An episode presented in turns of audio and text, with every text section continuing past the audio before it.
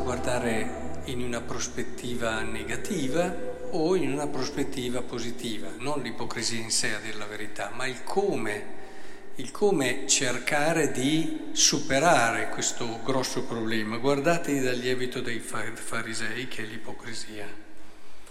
Non c'è nulla di nascosto che non sarà svelato né di segreto che non sarà conosciuto.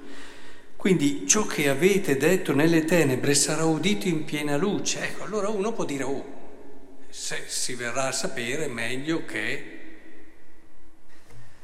Ma guardatelo in positivo, la bellezza di poter vivere ogni atto con tutto se stessi, perché gli ho dato senso, significato, gli do e gli vedo tutto quel valore che c'è, mi costa, sì, però è quel valore, quella bellezza che mi attira e che me lo fa vivere.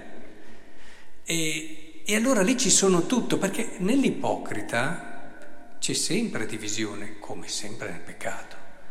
E cioè non ci sono mai tutto. Nell'ipocrisia, dovendo nascondere, dovendo non essere, c'è qualcosa di me che non c'è. E questo è inevitabile. E quindi non ci sono tutto, non lo vivo con pienezza quello che sto vivendo. E questa doppia, tra virgolette, vita che di solito si usa per i tradimenti, ma è però una, doppia, una doppiezza che c'è anche in questi gesti, in questo voler apparire ciò che non si è, in questo in un qualche modo non poter essere se stessi fino in fondo. Di qui l'umiltà ci aiuta tantissimo perché c'è qualcosa di più bello di essere quello che si è, con le cose belle, con le proprie fragilità, con i propri sbagli, da cui ci si rialza prontamente perché si è abbastanza umili per accettare che non siamo ancora arrivati. Quindi comprendete che vedendolo in positivo è molto più per me anche attraente. Eh, cioè la paura arriva fin dove arriva, la paura finisce con noi, mentre invece se viviamo le cose in positivo continuano per sempre. E quindi è molto importante che riusciamo a capire come anche quella fiducia che ci dà cinque passeri non si vendono forse per due soldi, eppure nemmeno uno di essi è dimenticato davanti a Dio e anche i cappelli del vostro capo sono tutti contati. E questo lo dice dopo aver, subito dopo aver detto di eh, non abbiate paura di coloro che uccidono il corpo. Cioè ci vuole a volte coraggio no? a vivere in pienezza tutte le cose, ci si perde, a volte si va anche in croce, però non avere paura, c'è molto di peggio. Non avere neanche paura se ti uccidono per questa tua coerenza, per questo tuo amore della bellezza e della verità. Non avere paura, c'è chi ti ama la follia, trova lì la tua forza. E per allora andare a trovare questo amore, ecco che nella prima lettura si dice una cosa bellissima, abbiamo già vista ieri sera l'inno agli Efesini, abbiamo già commentato un po' alcuni aspetti, oggi continua naturalmente e dice questo. Noi abbiamo sperato, eccetera, poi passa a voi che siamo poi noi. Eh, dopo aver ascoltato, in lui, anche voi, dopo aver ascoltato la parola della verità, il Vangelo della vostra salvezza, e avere in esso creduto, avete ricevuto il sigillo dello Spirito Santo. Cioè, dov'è che troviamo questo amore? Dov'è che troviamo questo amore non di testa, eh? perché quello lo sappiamo tutti, ce l'hanno insegnato al catechismo, che Dio è amore e Dio ci ama e noi siamo suoi figli. Bene, serve a niente saperlo e basta.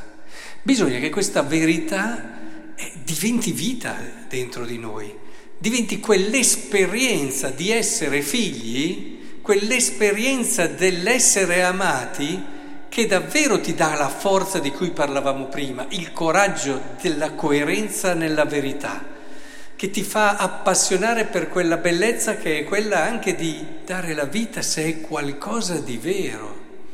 E, ed è il Vangelo che ci apre a questo. Noi, è vero, abbiamo il Vangelo, lo ascoltiamo con attenzione, magari abbiamo anche un po' studiato, ma quanto tempo diamo al Vangelo? Ma capite che lì c'è tutto. Capite che lì c'è quello che sta cercando tutto il nostro essere. Capite che in quel Vangelo lì, io capisco eh, San Francesco che quando parlava del Vangelo lo metteva sempre al posto più bello della casa, tutto quello che gli parlava di Vangelo, anche solo un testo, diceva, eh, il Vangelo, tutto parte di lì. Il Vangelo ha cambiato, deve cambiare la nostra vita, ma non solo perché ci fa andare chiesa in un contesto cattolico dove è molto facile continuare ad andarci se siamo cresciuti anni fa in un certo contesto, oggi un po' meno, però ma perché il Vangelo è la nostra vita e ci cambia dentro, ci dà quella fiducia, quell'amore di cui dicevo prima, quel coraggio. E il Vangelo non è una forza magica, ma il Vangelo, non dico di imparare la memoria come facevano i primi cristiani, ma stateci sopra, stiamoci sopra lasciamo che da testo morto, grazie allo spirito di cui si parla, diventi un testo che ci cambia, che ci fa percepire davvero e vivere come solo la parola può fare Dio che ci ama e ci è vicino. È fondamentale che ritroviamo la bellezza del Vangelo che ripartiamo di lì, perché questa è la cosa più importante. Noi non avremmo, pensate uno senza Vangelo, ma pensateci, non sa dove sbattere la testa. Se non c'è il Vangelo, come, come vivi tante situazioni della vita?